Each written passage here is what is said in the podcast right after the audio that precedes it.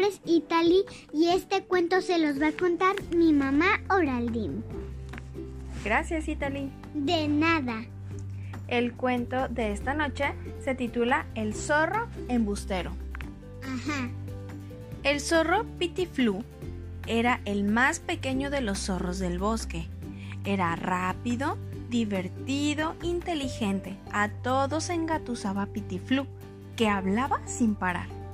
Le encantaba contar historias y también gastar algunas bromas. Adoraba ser escuchado.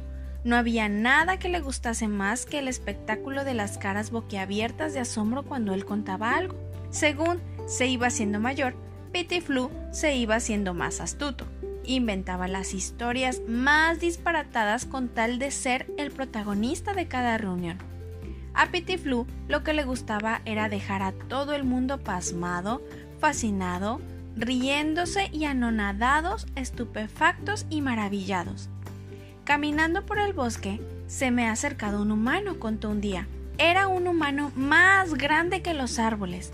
Me iba a disparar con una pistola gigante, pero yo valiente le dije ¡Alto! y salió huyendo tan rápido como un avión. Otro día se inventó que tenía un hermano zorro que se le parecía tanto que seguro que a veces pensaban que estaban hablando con él y hablaban con su hermano. Hola a todos, sorprendió en una ocasión. Soy el hermano de Pitiflu. Luego reía a solas. Con nadie podría compartir esta diversión. Era muy embustero. Así las cosas, el zorro se fue haciendo famoso en el bosque, no por ser un gran atleta, ni un valiente, ni siquiera un excelente narrador, sino por ser un embustero. Cuando sus amigos jugaban con él, siempre acababan desconcertados. No sabían en qué momento decía la verdad y en qué momento decía mentiras. Estás mintiendo, Pitiflu, le decía a su amiga Rosalía, que era la que más paciencia le tenía. De ninguna manera, yo no miento y volvía a mentir Pitiflu. Una noche la mamá de Pitiflu salió a cazar como de costumbre, con tan mala suerte que metió una de sus patas en una trampa cerca de una granja. Pitiflu, estoy atrapada. Pide ayuda, por favor.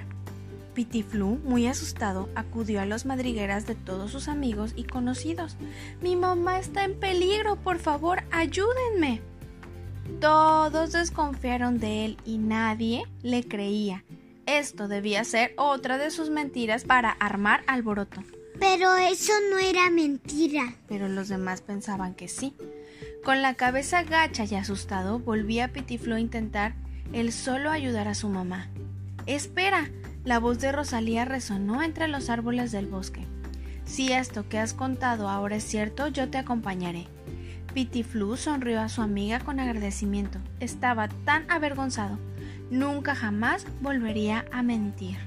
Y este es el fin.